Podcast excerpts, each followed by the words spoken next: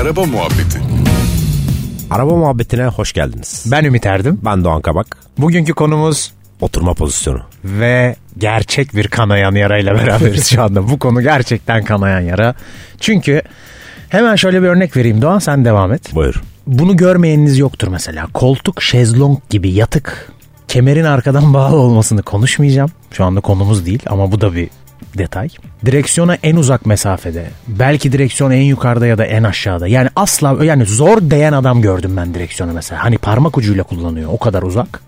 İşte vitesi zaten garip fiziki hareketlerle geçirip böyle bir e, kullanıcı profili var. Neden? Yani şöyle bence insanlar bunların sonuçlarını bilmiyorlar. Evet kesinlikle. Ee, ben de gençliğimde böyle hatalara düştüm açıkçası. Ben de düştüm.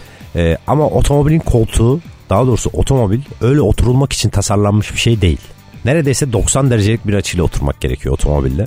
Ki kollarınız kırık olsun. Kaza esnasında çünkü koltuğunuz yatıksa normal alacağınız bir hasarın 3-4 katı daha fazlasını alabilirsiniz.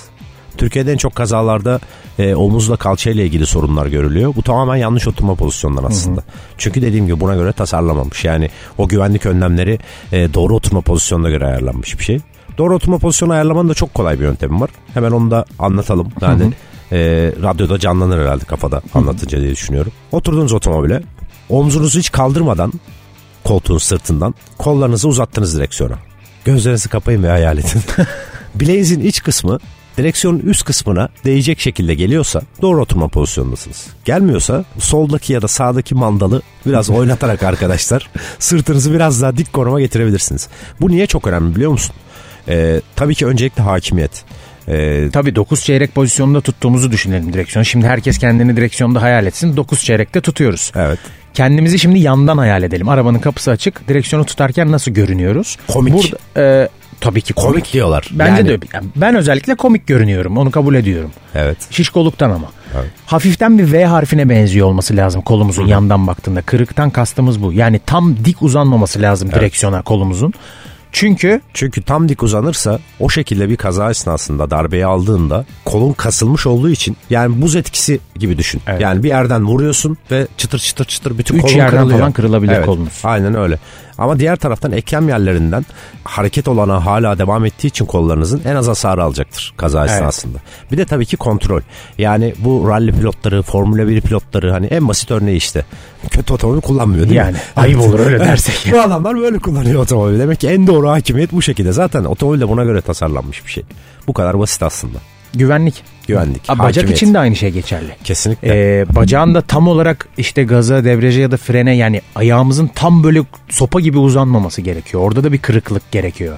O da güvenlik. Kaza anında işte bacağın doğru katlanması vesaire. Biraz böyle korkunç ve kötü şeylerden bahsediyor gibi oluyoruz ama günün sonunda gerçekten güvenlik için yani tasarım bu şekilde bir sürü hesaplamadan geçip bunlar tasarlanıyor.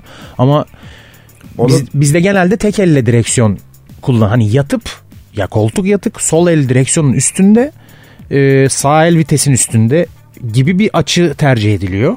E, bu acayip korkunç. Baldır kısmını da yani bacak kısmını ayarlamanın e, en kolay yöntemi de ayağınızı fren pedalının altına soktuğunuzda bunu, bunları tabii dururken yapın lütfen. Evet lütfen. Fren pedalının altına soktuğunuzda ayağınızı bacağınız hafif kırık olacak şekilde olmalı. Evet. O zaman normal zaten ayağınızı kaldırdığınızda bacağınız bayağı kırılmış oluyor dizleriniz.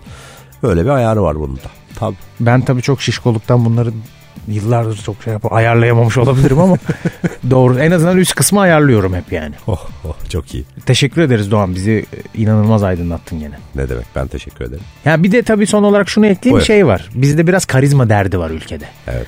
Yani işte şimdi sürücü adayı arabası görüyorsun yolda mesela. Onlar böyle biraz daha yüksek ve yakın kullandığı için yıllarca öyle bir ekol gelişmiş yani. Şey sanki bu dalga geçilecek bir şeymiş gibi. Yani ben usta şoförüm dolayısıyla yatık ve tek elle Evet. kullanmalıyım gibi bir e, garip bir algı var mesela. Bu algının kırılması lazım. Kesinlikle yani bende mesela dalga geçen arkadaşlarım oluyordu eskiden. Böyle dik Evet kullanınca. bende de. Yani ama yatık evet karizmatik duruyor ama işte yoğun bakım karizmatik bir yer değil. Onu, işte Evet. onu iyi idrak etmek lazım. Evet teşekkürler. Teşekkürler. Araba Muhabbeti